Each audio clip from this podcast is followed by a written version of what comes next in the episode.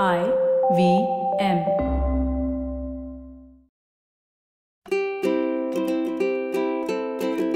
Today's fun fact of the day has to do with the difference between good habits and bad habits. Did you know that both good habits and bad habits are fairly similar? The brain often does not know the difference between them. We often think about bad habits as those that are doing us harm or other people harm, and good habits that are beneficial to us. But the problem is that very often the line between what is good and what is bad is a judgment call. While I might think of adding sugar to my tea as bad, you might think of adding sugar to your tea as something good. It increases your blood sugar, I might say, while you say it gives you energy. The same habit, two completely different belief systems. So, who is to say that this is a bad habit and the other one is a good habit? There is no international court made up of good habit and bad habits, no judge passing judgment. The word bad is judgmental and too subjective. So, another way to think about good habits and bad habits is how soon you get the reward from doing them. You will notice that very often bad habits have an instant reward or instant gratification. You smoke and you get that nicotine in your system. You eat cake and you get a dopamine rush. You hit snooze and you get that extra sleep. The list goes on. The pain from doing that bad habit is not instant the pain is delayed. And as a result, we don't feel it. Or the negatives, we don't feel. Imagine if you had to do 20 squats for every bite of cake you took. Or in order to press snooze, you had to put your hand in a bucket of ice first. Chances are that you would not end up making those bad habit choices. Hence, it is easy to form a bad habit. You get the reward up front, and the bad stuff happens for future Ashdin we are built to pick up these habits easily. When it comes to good habits, it's the exact opposite. The pain and hardship is received right up front. Going to the gym, exercise, it's a pain. It's not pleasurable. And anybody who says exercise is pleasurable needs a whack. Nobody enjoys it. You force yourself to it. To top it all, reward of the exercise is not instant. It comes months later, even years later.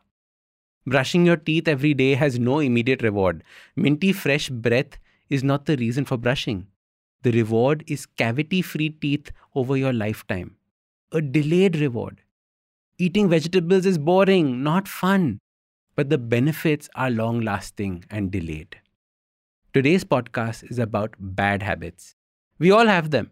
Yes, including me as your habit coach, I also have bad habits. Bad habits are so easy to start and oh so difficult to stop. One of the questions I get asked often is about how to stop a bad habit. And I hate this question because it is always asked to me as a challenge. You know, as a rule, I never work with people who want to break a bad habit. Very often, their full intention for stopping that habit is not there. Hence, it will never work. Many people, they come to me and say, Ashdin, I want to stop smoking. And when I ask them why, they say it's because their wife or their children have been nagging them. And I ask them, Do you really want to stop? And they often say, No, I'm okay with it. You realize the intention is not there. But at the other end, there are people who are genuinely troubled and just don't know what to do about these habits that they have. They have intention, but no knowledge on the right way to stop a bad habit. So here's the secret to stopping your bad habits and I keep saying you have to do three things. The first, figure out what role that habit plays in your life. Second, find a replacement for it or a pattern breaking behavior. Third, make it difficult to do or add something harder to do with it. Let's look at step one. Very often, the bad habits we're inculcating are actually good because they're giving us something that we need. For example, cigarettes might make you feel confident and like a rebel. Porn addiction might be an outcry for boredom or anxiety. Eating might be a way to deal with that emptiness that you feel inside emotionally. For many, coming home, pouring a drink is a habit that acts like a full stop. The working day has ended, and now it is time to relax and let loose. Until you identify what role that habit is playing in your life, you will never be able to change it. The second step starts by slowly finding a replacement for it. For my clients who want to give up their evening drinking, we broke the pattern by adding meditation just after reaching home. This meditation made them feel fresh and gave them that replacement activity. It was their full stop for the day. And you can choose something else, like a workout or spending time with your children, is a great way of doing this. The third step is to make a bad habit as hard as possible to do. You have to put up barriers, lots of barriers. The tougher something is, the less likely that you will be doing it. For example, place all your junk food in the topmost shelf of your kitchen. If you want to eat a packet of chips, you have to probably first bring a stool, climb up, and then bring it. If you want to stop smoking, don't keep cigarettes at home. Don't keep a lighter around. Don't keep ashtrays around. You want to stop drinking? Lock the alcohol cupboard and you can probably give the key to your neighbor. That annoying neighbor who will not stop talking to you once they see you, that's the neighbor you give it to. Not the neighbor that will come over and have a drink with you. That's cheating. All right. So you continue like this, you make the habits hard to do. And there is a very important step four, bonus number four, which is too deep to get into at this stage and deserves an entire episode of its own. To touch upon it quickly, if you want to stop doing something, you have to stop identifying with it. If I want to stop smoking, I have to stop thinking of myself as a smoker. This is something you have to introspect about.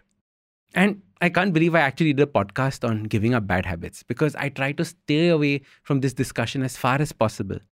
But you guys just keep writing to me and asking for this, so hence this episode is out.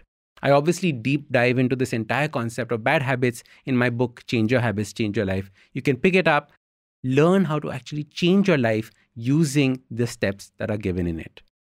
And by doing this, you can break your bad habits, start forming good habits or habits that serve you in life. Now, I won't end this podcast with a super simple habit because honestly, it isn't simple but it is doable. And you can break a bad habit. You can make a behavior change. Start by following the steps mentioned above. If you're going to change your habit, make a difference, send me a DM on Instagram at Ashdin Doc. Let me know what you're giving up. I want to know how I can be a part of this journey with you. I'm Ashdin Doctor, your habit coach. If you like this episode, don't forget to hit subscribe. Also, give us a rating. It really helps with people discovering the podcast. If you like podcasts like this, check out other interesting podcasts on the IVM network. You can also watch all the episodes on the Habit Coach Awesome 180 YouTube channel. Follow us on social media. We are at IVM Podcasts on Twitter, Facebook, Instagram, LinkedIn, everywhere. You can also reach out to me. I am Ashdin Doc at Twitter and Instagram. You can connect with me on my website, awesome180.com. You can also check out my two new books, Change Your Habits, Change Your Life, and the second, The Book of Good Habits for Kids. I'm Ashdin Doctor, your habit coach.